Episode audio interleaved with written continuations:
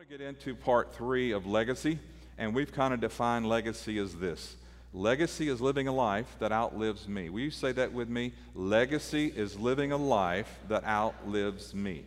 Now, if you missed any of this, I encourage you to go back and watch and listen to the series to catch up because if you missed a little bit of it, you could be out of step a little bit on it.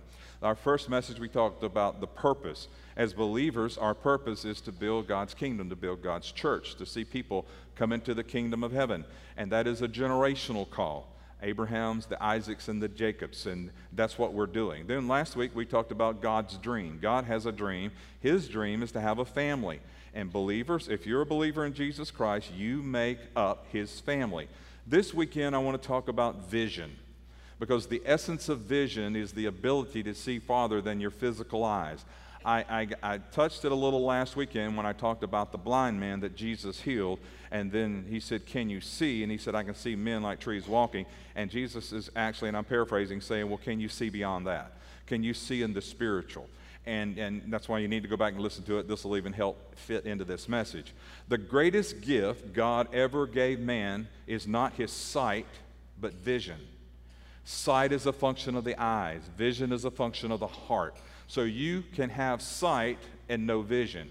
Here's how I define vision vision is seeing the future before it comes into sight.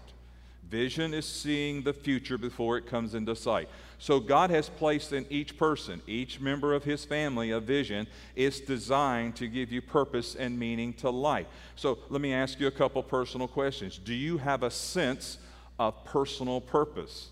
Does your purpose give you a passion for living life? Like the disciples had a passion to see God's message and the church birth, and, and, and, and we're here because of that passion.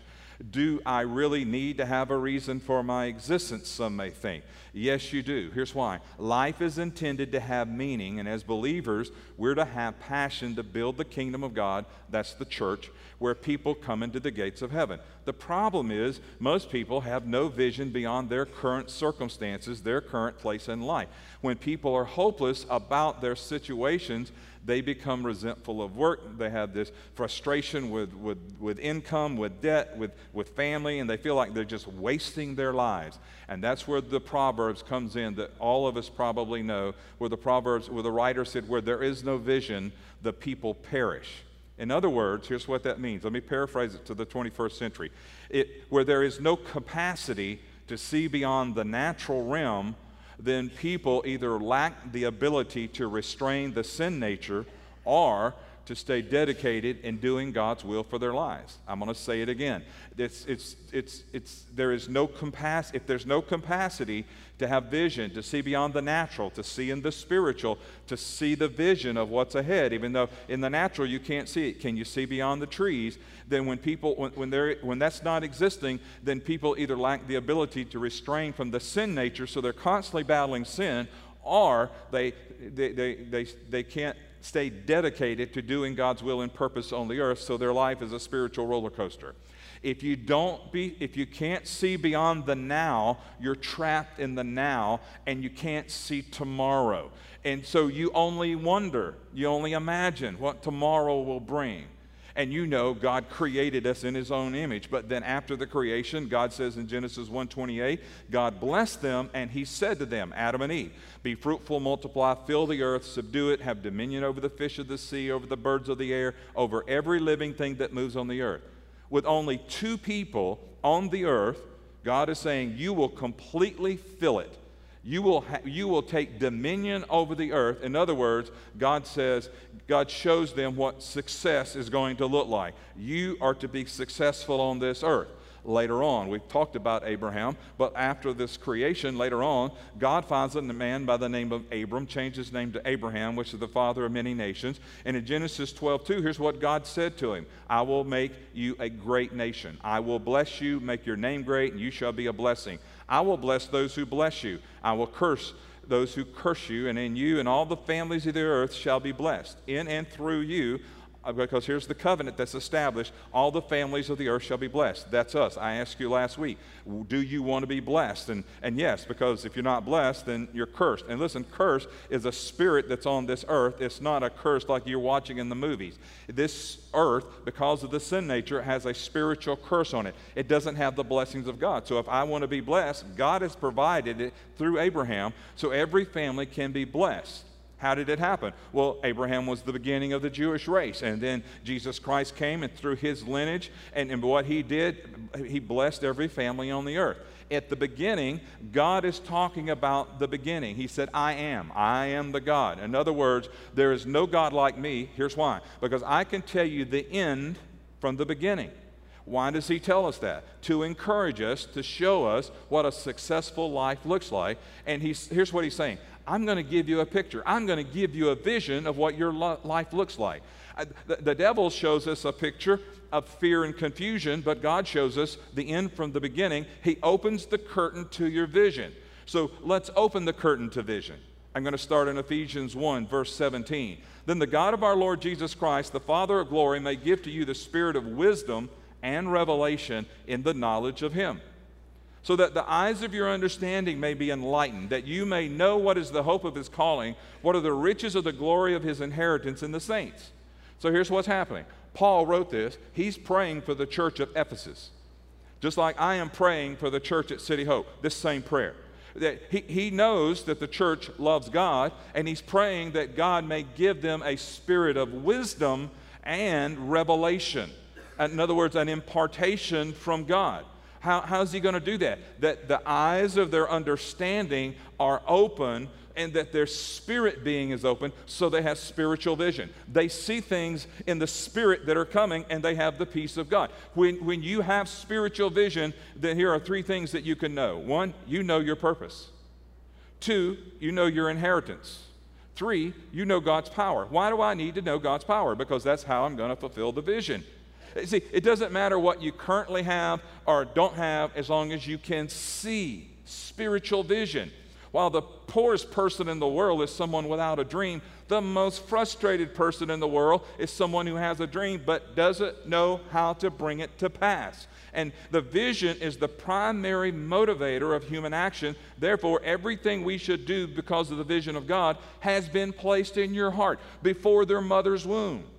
Scripture teaches us that. It's all in the Psalm. Before you were formed, not only did He know your name, but He put a vision. He put a spiritual vision in you, and that's what God is carrying, and He's waiting on you. So when He says, I need you to see beyond the trees, I need you to see beyond the natural. Because if you're born again, you're a spiritual being. And if you're a spiritual being, God said, I've got a spiritual picture for you. You're not just going through life and doing the same old, same old. I have a spiritual vision, and I, I want to see you I, I want you to see it because without vision, you have no value to guide your living. Did you hear me? Without spiritual vision, you have no values to guide your, your, your, your living. That's why the, the proverb says that people without vision run without restraint because there's no value to keep you within the lines. Many people are, uh, for example, many people are working just for money. That's an inferior reason to work. We must work the vision within us. You, you, you, don't need to do the job that people say, oh, if you do that job, you take that career, you'll be wealthy. You need to do what you were born to do because that's where you will reach your success, your provision, your prosperity, and your blessing. No matter how big this world is, over seven and a half billion people, God has a place for your vision because He ordained it before the time from the very, very beginning before earth was formed. He has your vision imparted to you and waiting on you to connect to that vision. And whatever's going on in our world, God has a place that your vision fits in.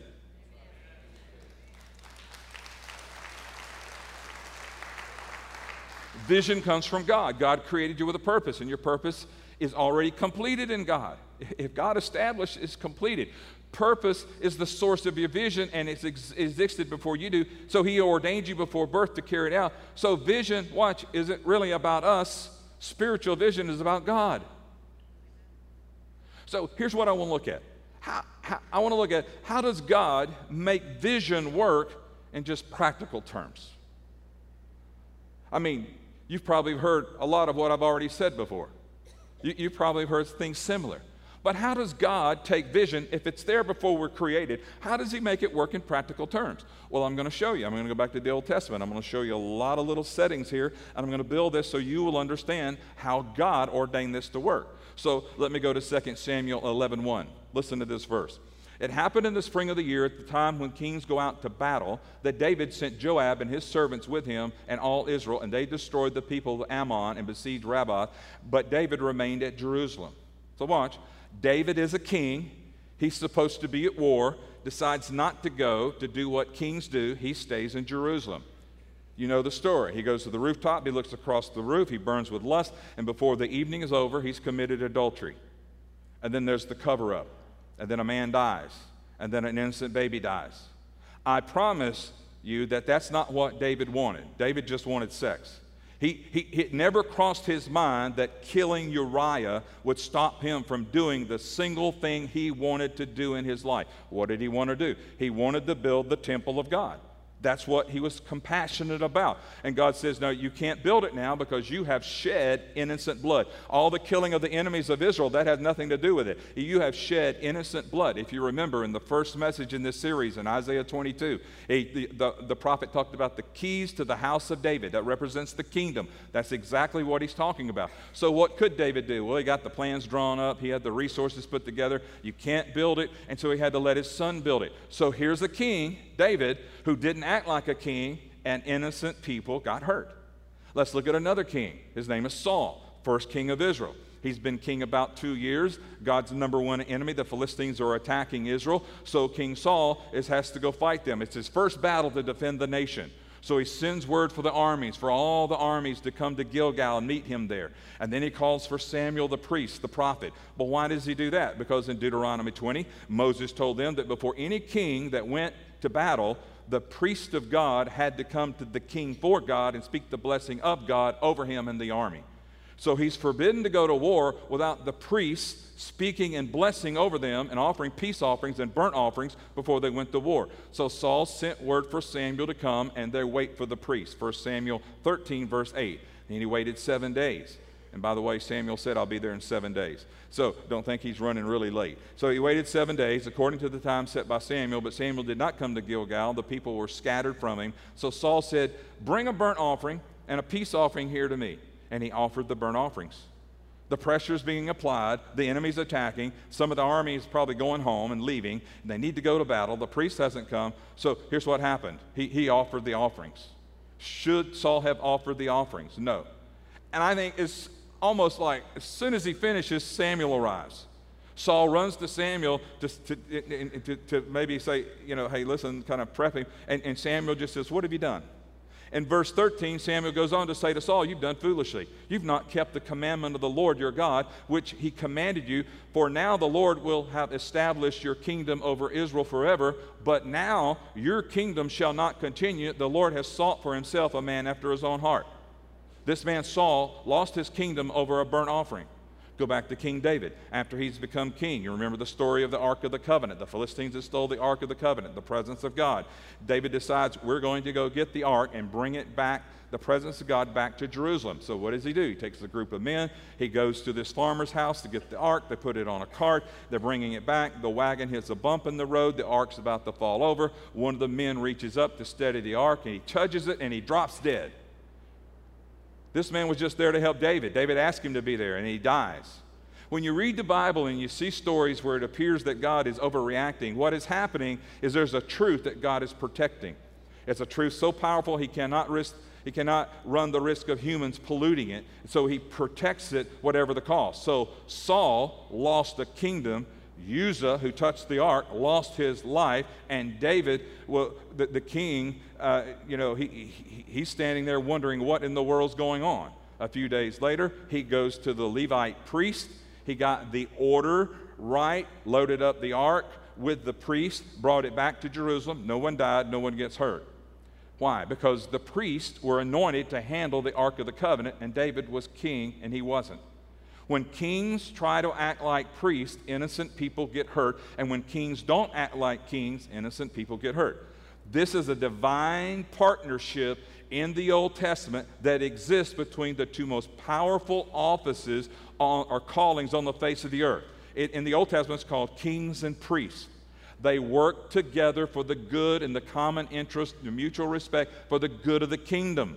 And, and, and so, why would kings and priests work together? To build the kingdom because there's a priest over the kingdom, over the city. The walls are built for protection. The water's brought in for, for, for living, and the food is brought in. So there's a king there, and there's a priest there. The priest hears from God. The kings operate to fulfill what they hear from God. And they work together out of common interest and mutual respect for the good of the kingdom. It's a divine partnership. In the Old Testament, a king would never lift his hand against the priest. Saul would never have touched Samuel, and, and a priest would never lift a hand against the king. They worked together.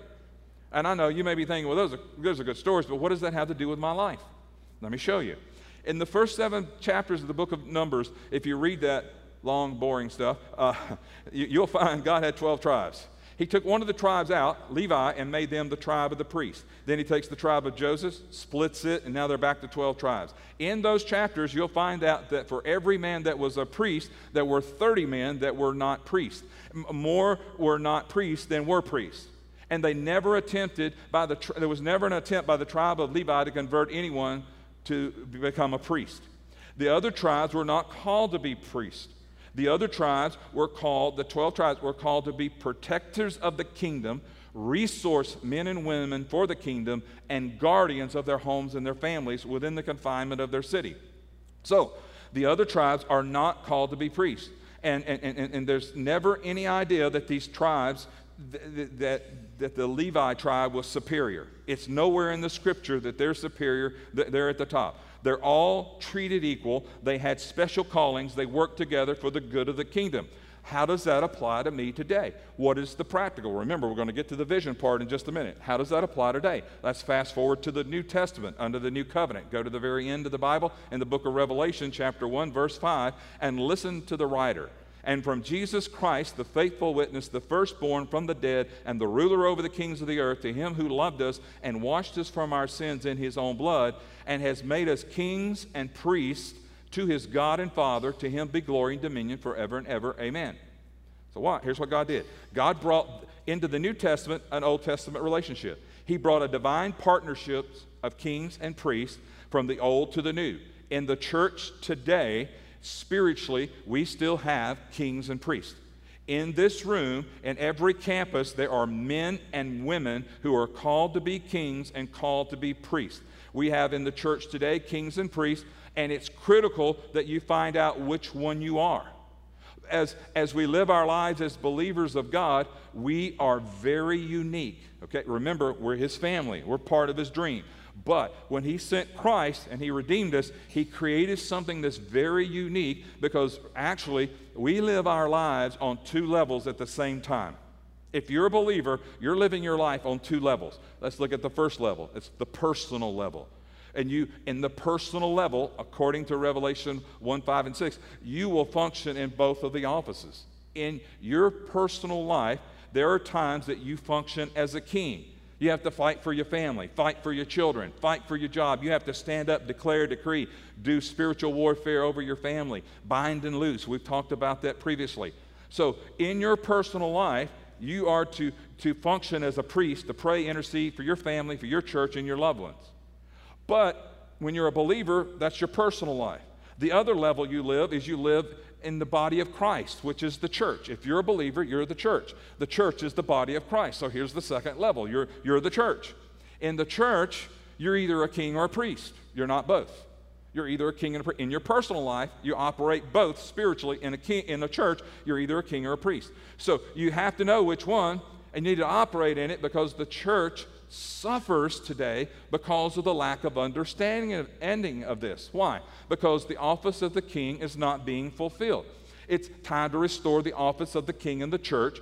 God's revealing that office back to the church. And by the way, I have been teaching this message to our church for almost 18 years, okay? Now, you may not have heard it, but I've, te- I've taught this for, for years. Because here's what I want you to see the office of the king in the New Testament church today is not being fulfilled. It's time to restore, identify the king in our church, the kings in our church, and God wants to reveal that office back to the church. So when you live your life on two spirit on two levels at the same time, personal level and the body of Christ, the church level, you, you need to understand how it works for you, how it works in the church. But there has been pressure in the church to turn everybody into a priest because the ideal just, just has been planted that God loves everybody in the church, but He really loves the priests. He really loves the pastors because they're special and they're unique. And so He really loves them and they're important to God. So maybe I need to be a priest if I really want to be important to God. I have seen over 35 years of ministry, I have seen people who have wasted their lives because when they were young, full of zeal, they thought the only way to really serve God is to go into ministry, be a pastor, and they should have never gone into ministry. Why? Because they were not called to be in ministry, they were called to be kings. God had a vision for them, He had a plan, He had an education route, He had a direction, He had something else, but because of the church just unknowingly putting this emphasis on the pastor and elevating the pastor, that's what I want to be and do. So, remind you again what I said innocent people always get hurt when kings try to function as priests. So, in the church today, kings must be restored to the equation. And listen, we have no problems with priests. That side, that, that side is overdeveloped, okay? And we, we have way too many priests compared. We, we're, we we, really do. We have too many, not just in our church, but in the whole kingdom of God. In the Old Testament, it was easy for the kings to find their place. In the Old Testament, the kings knew they're supposed to fight in the battlefields. Well, what's the battlefield of a king today in the 21st century in the New Covenant? What is that battlefield? It's the marketplace, it's where you work. The primary, watch, the primary responsibility of the priest was and still is, is to provide vision for God's family. You are God's dream. Everyone at City Hope, you're God's dream. You're God's family. The primary responsibility of the priest is to provide vision for the family. In the world today, there are millions of men and women who have the ability to function as kings, but because they do not have priests speaking the vision of God in their lives, they're scattered and they're running and there's no direction and those who, those who make a lot of money and like athletes and different ones who come into that and they have no spiritual priests speaking into their lives. They're scattered, they waste it, they're doing this and this. A king that does not have a priest of God speaking the vision of God into their lives, their lives end up being frustrated because they don't know their purpose because the money, the wealth, is taking the place of hearing from God. And, and priests, here's what we do we generate vision. So when they, kings, are not connected to the vision of God, it's going to be exactly like the Bible says. In fact, the Spanish translation says, where there is no vision, the people are like wild, untamed horses. They're running all direction. So the primary purpose of the primary responsibility of the priest is to provide provision. Primary responsibility of the king is to provide provision for the vision. Provision, pro means for, for vision, so provision is for the vision as a priest in the body of Christ, let me say your primary reason, listen to me, listen to me, campuses, your primary reason for coming to church is that you expect the priest to have heard from God and speak the vision of God into your life as a king. And you have a right to expect that. That that's what you should expect. Here's why because God's vision is what keeps you on track to fulfill your purpose. You're not just on this earth. Listen, if all there was to it is get you saved and get to heaven, then as soon as you get saved, God I'll just kill you graveyard dead and take you on to heaven. No, He has a purpose for you being on this earth, and it was ordained before the world was formed.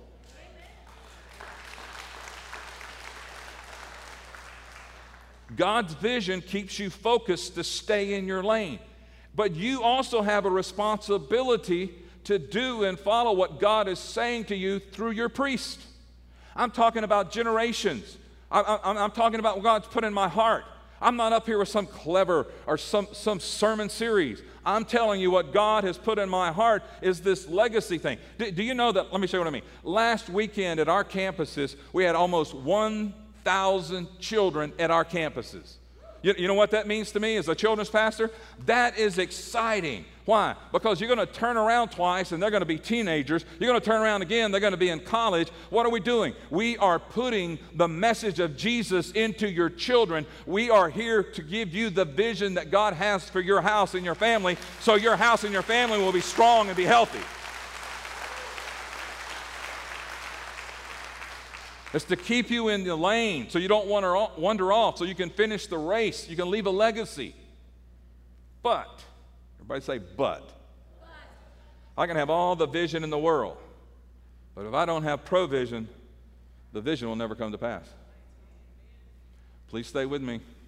Listen, just stay with me. The most important part of what I'm going to share with you is now. Listen. And you may need to go back and listen to this again. You may need to stay for the next service or come to the five also. I'm just telling you. This is the most important thing I have to tell you today, where I'm going now, okay?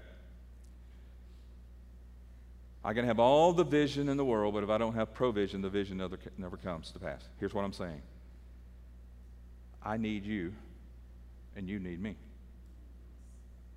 I'm not some pastor in an ivory tower. I'm a human just like you. I'm one stride ahead of you in this race. That's the way God designed it. We're not perfect people. We're not set apart. We have been given the responsibility to God drop the vision in the heart so that I can lead people. I'm one stride in front of you. The calling to be a king, listen to me, is just as consecrated as being a, as being a priest.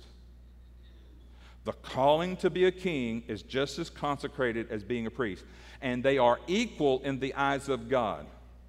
We need each other. God wants the kings and priests to function together. For what reason? To build the kingdom of God so more people can come into the family of God and go through the gates of heaven. The greatest calling on City Hope Church is the building of the kingdom of God. The kingdom can be expanded as we work together as kings and priests. The battleground today for kings is the marketplace. That's where you're going to get the provision needed. The provision that you need for your house and the provision that God's house needs. We know that when you go to work on Monday, you had better hit the ground running. We know the phrase it's a jungle out there. So you either need to be you're either going to be a lion or gazelle. You'll either eat or you'll be eaten. It's a war out there and, and, and, and you have to watch all sides. You have, to, you have to cover yourself. There are cutthroats and cheats and people who take advantage and people who want to sue you at the drop of a hat. You got all this stuff going on out there. But watch, God has called you to be a king and go into the marketplace and be the head and not the tail. To have the favor of God and the blessings of God on what you do. And God, watch, and God will go with you into the marketplace. He will go with you to your job, to your business. You, it's not a waste of time what you're doing. It, you're not wasting your life. You're not wasting your life because you are not a priest and, and, you're just functioning doing this job. No, God has you functioning there, and it's critical to the well being of, the ki- of the kingdom. God has called you and called me to put us together for such a time as this. We're not here by accident in the 21st century going into 2017. We're not here by chance. We're, we're, we're here by God's vision and purpose, and we're working together to build a legacy in this house and in your house. So when you when you go into the marketplace with this ideal in mind, watch, God has called me to be a king that I might provide provision for the vision. God says, if you, I talked about it last week, if you lay down your dream and make my dream first, then I will fulfill all the dreams that you have. God says, if you will operate within the principle of the first, I will open the windows of heaven over everything and put everything you need in your hands. God says, if you will exalt him, and go with that in your mind, he promises you can expect to see God to raise you up, exalt you, promote you, place favor on you, which is more important than money, so that you go into the battlefield, but you're advancing and you're moving and you're not stagnant. In other words, it's time for kings to stand up. So here's the analogy vision and provision go together like a horse and a wagon. The wagon is the vision. It's great because everybody can get in the wagon. But it's not going anywhere if there's no provision. Provision is the horse.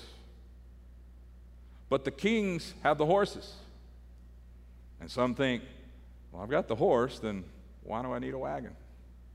That's how some kings think. But with that kind of thinking, then only you can ride. But if you hook the horse to the wagon, the whole family can go, the whole church can go. There's more to provision than just taking care of you and yours. There is a reason God blesses His children to be successful, not only for your needs, but for the vision of God. And that's why he wants you to serve. That's why he wants you to give. That's why he wants you to tithe. And the, and the, the, writer of Proverbs, where, another version of it says it like this Where there is no progressive vision, the people are scattered and destroyed. Progressive vision. Not sitting back and stagnant, but progressive. Every vision from God is progressive, watch, in direct proportion to the provision provided by the kings in that local church. Let's say it this way. So the more provision provided, the more the vision progresses. Did you understand the words coming out of my mouth? Every vision from God is progressive in the direction, direct proportion to the provision provided by the kings in that local church. So the more provision provided, the more vision progresses and more vision is accomplished. And you know, I've been talking about it every weekend. That's why we're developing a legacy lane and we're developing a legacy team. And, and you can go on our website and you can look at it and you can study it all out. And so, so those who realize you're called to operate as kings and also want to reach out to the vision of City Hope and so the vision can be expanded, when vision is accomplished, then God gives more vision. It never stops. When that vision level is accomplished, He gives more and more. And the process keeps going and going and going as long as kings see themselves as provision suppliers. It'll go that way until Jesus returns because He can't give us all of the vision at one time. It'd be overwhelming. We, we would just sit down, we couldn't do it. But as He gives us each step, and God's saying, Listen, you're, you're missing out. I need to reconnect. I need you to re, re, re, educate the people of City Hope. I need you to go back and, and pull this back up. Let them see how important they are. They're as important to this whole process of vision as you are. And I have noticed in the church, the king side is underdeveloped and the priest side is overdeveloped. Listen, when that happens, the provision is underdeveloped and then the vision is stopped. And so the priests start talking about, listen, priests, we start talking about, well, what's missing? Man, we got all this stuff God's telling us to do. I laid out four or five things last year and said, God willing, we're going to do this and this. I think we got to do one. As a, as a priest, you're thinking, okay, what's missing? Provision. Unknowing kings, listen, here's why so many business people don't feel the, the, the, correlation and the importance of being in a church because so, so, sometimes kings, they, they, don't know, and that's why they feel, they don't realize how important they are. They feel separated. They, they feel alienated from ministry, like, well, you know, what, what, what am I doing? Today, the church is full of frustrated priests speaking to frustrated kings. And so priests will say, well, people, you, you need to give more. You don't, why don't you give? Why don't you tithe? And kings say, oh, the priest does talk about money.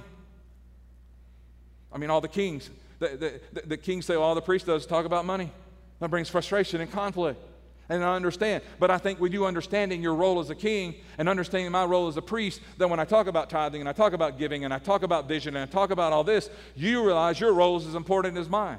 Mine is simply hearing and, and procasting and, and giving it away. Yours is saying, hey, we're going to hook up with you we're going to make this happen. And we're going to let God open the doors for us and we're going to get in here. We're going to build the kingdom of God.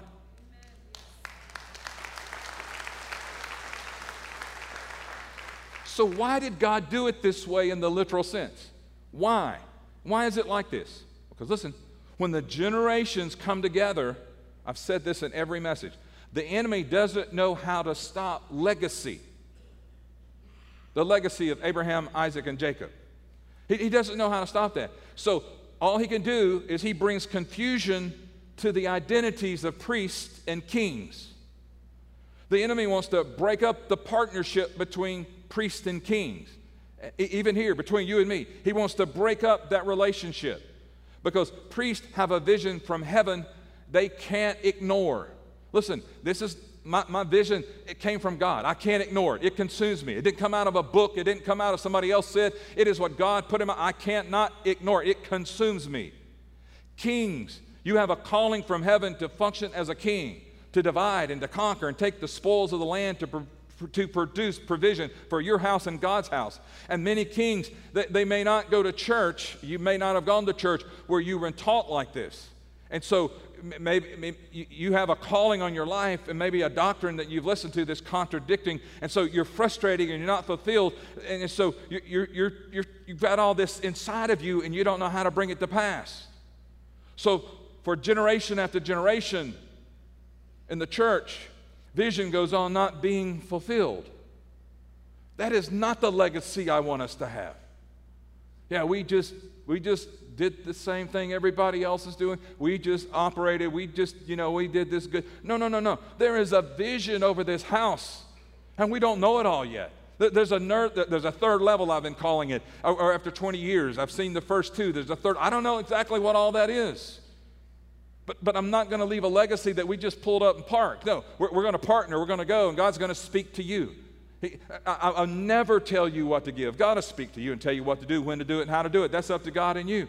So, what do we do? What do we need to do? Here's what we need to do. Listen, we need to cultivate the partnership. That's what legacy is going to do. We're going to cultivate the partnership and begin to respect each other's calling. I need you, you need me. The kingdom needs both of us together to build the kingdom of God. So remember, what you do in the kingdom, listen, will last for eternity. And that's what you will be rewarded for. Oh, yeah, believers, you will be rewarded. You will cultivate what you sow for the kingdom of God. But you won't receive that here, you're going to receive it there. Here, you're going to receive the provision for your house and your family and your children, and you're going to receive provision for more than God wants you to do for the kingdom. But I'm telling you, when you get that, what you're doing for, for, for, for the kingdom lasts for eternity. What you do in the natural, it is not. You can't take it with you. You, you, you can't, you, you, you, it, it, it just has a temporal mean. It will, it will go away, it will, it will fall through the cracks. But what you do for eternity, when you sow into the life of people, when you sow into the kingdom, when you sow into camp, when you do all this stuff, you're going to cultivate that when you get to heaven. So let me finish with this. Listen to this king, another king, in Second Chronicles 20 20. So they rose early in the morning and went out into the wilderness of Tekoa. And as they went out, Jehoshaphat, king, stood and said, Hear me, O Judah, and you inhabitants of Jerusalem. Listen to what he said. Believe in the Lord your God, and you shall be established. Believe his prophets, his priests, and you shall prosper. Here's the king talking, and he's saying to the people, Believe in God and believe in his prophets and his priests, and you will prosper. These people are about to go to war.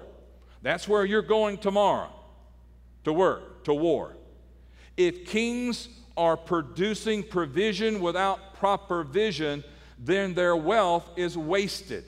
Men and women are born for conquest, and without godly vision, it will drive them instead of partners for the kingdom. They may become a workaholic. They may become one who idolizes money, or they may get caught into drugs or alcohol or sex or sport, whatever takes the place of God. It's a vision crisis because we're not connected to the priest of God who's speaking the vision of God. If a king has a right relationship with their priest, it will be all they can do to keep up with the provision for the vision for your house and your church. Did you hear me? When we establish the right relationship, not me using you, not me um, manipulative, motivating. No, no, no, no, no. A pure relationship of here's the vision of God. Here's what we're supposed to do. God speaks to you. Then I'm telling you, you will not be able to keep up with the provision that He's going to bless your house with. And here's how it works. I could have said this one line and summed it all up, but you would have been bored with a two minute sermon, so I saved it to the end. The pastor sets the vision for the church, but the people set the pace, however fast or slow. The pastor's role is to cast vision, their role, the people, is to set the speed of it happening.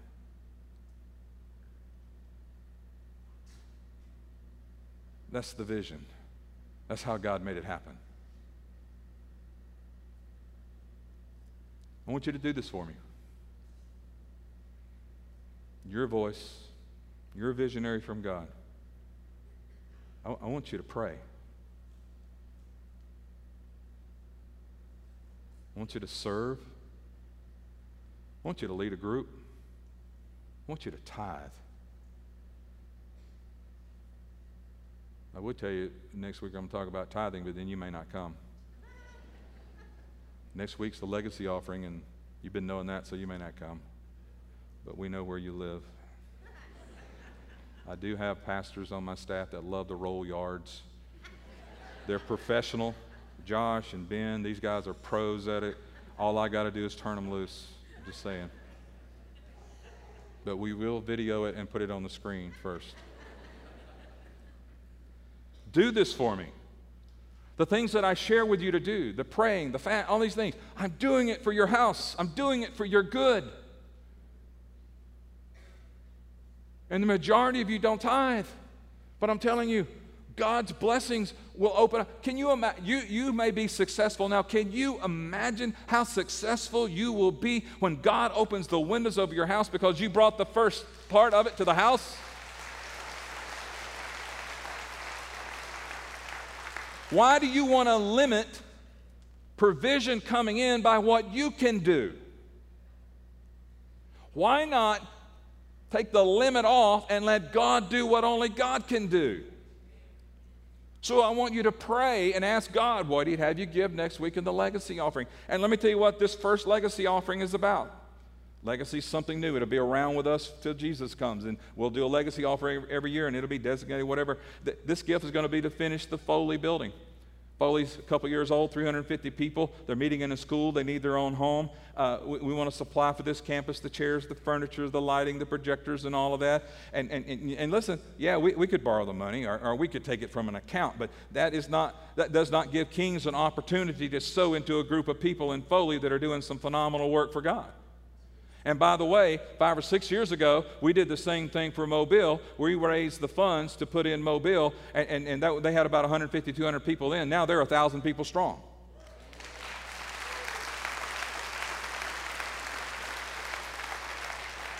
So, those of you six years ago that sowed into that, you're reaping a blessing from that. You may not know it and can identify it, but I'm just telling you, when you, so what's happening in Foley is they need more room because they're going to grow. And, and, and six months from now, they could double. A year from now, they could double. Why? So, I want to sow into that. And, and this is not your tithe because it, it, doesn't work that way. It's outside of your tithe, it's above your tithe. You're going to sow into that. And, and, and I want to be a part of that because I want to enlarge the gate of heaven in Foley.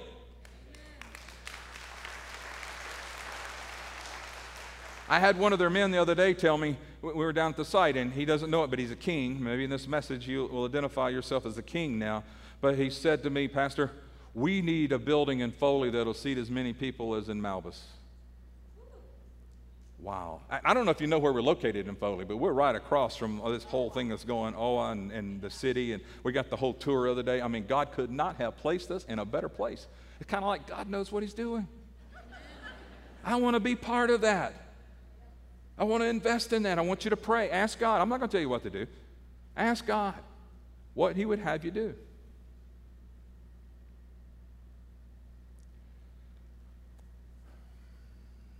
Listen, I'm finished. I, I know a lot of this you may not have picked up and whatever. I understand that. But, but I, I want to tell you this. God has put us together for this season. And this season is for us to reach more people for Jesus than we've ever reached. The harvest is ready. In our communities, it's ready. In new communities, it's ready. Let's don't miss out on the watch, the vision God has for this house in the end of the end times. Because I kept a selected group of people, of city hopers, to do, a, a, to do one part of the puzzle. And let's don't miss that part of the puzzle. Let's complete it. And let's pray and ask the Holy Spirit what we should do. It's not about the amount, it's about be, doing the best. It's doing the best. And, and God will tell you the best. I promise you, he always, does. I'm still praying about it. I don't have it yet. I always do. I'm, I'm, I'm always, God, what, what should I do? That, the tithe is just a given. It's a done deal. That, that's, that, that's, that's, God, that's returning what's His. But giving above, I'm praying about it. I encourage you to do that. So everybody, everybody okay? Okay. I want to pray for you as kings. Lord, thank you that you developed this relationship in the Old Testament, but you've moved it in to the New Testament. Has a lot of different attributes, but the principle's the same. The vision of this house, the purpose of this church is to be fulfilled and completed by the kings and the priests in the house. And you've promised us that what we make happen for you, you make happen for us. That you will bless our house and our children and our marriages and our families and our health as we lay down our dreams and pick up your dream to build the kingdom. When we do that, then the windows of heaven are open and the blessings of God, not just financial blessings, but all the blessings of God. In Deuteronomy 28, the first 14 verses, Lord, they all come on us, and we live in those things. And that is what City Hope Church is to do and to accomplish for the kingdom of God. Amen.